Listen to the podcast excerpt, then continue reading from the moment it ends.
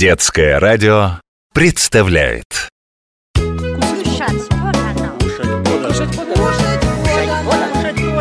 Кушать подано.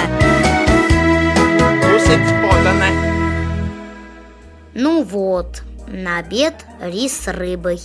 Не буду я это, не хочу, не хочу, не хочу.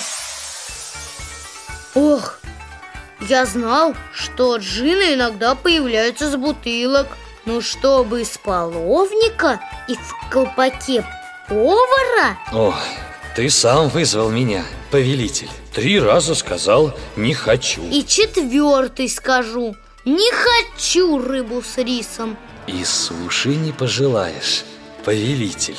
А что это? Национальное блюдо Японии. Раз, два, три Что это за бочки? Мы в средневековой Японии. Холодильник еще не изобрели, а сырую рыбу хранить надо.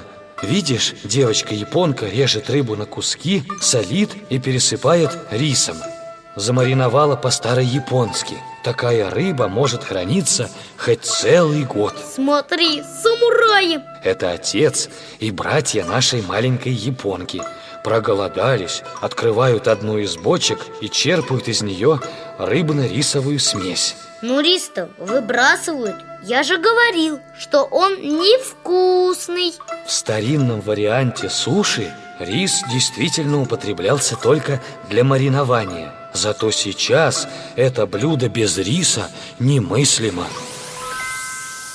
Мы в современном японском ресторане. Ну и беготня здесь.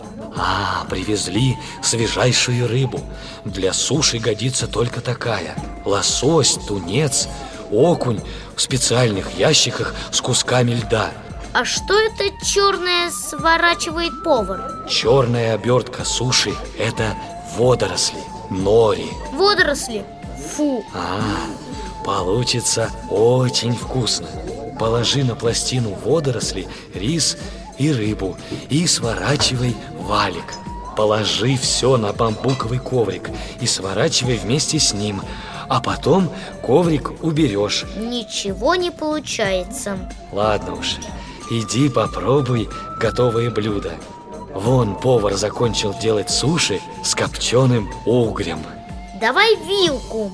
Суши едят специальными палочками. Этому надо научиться.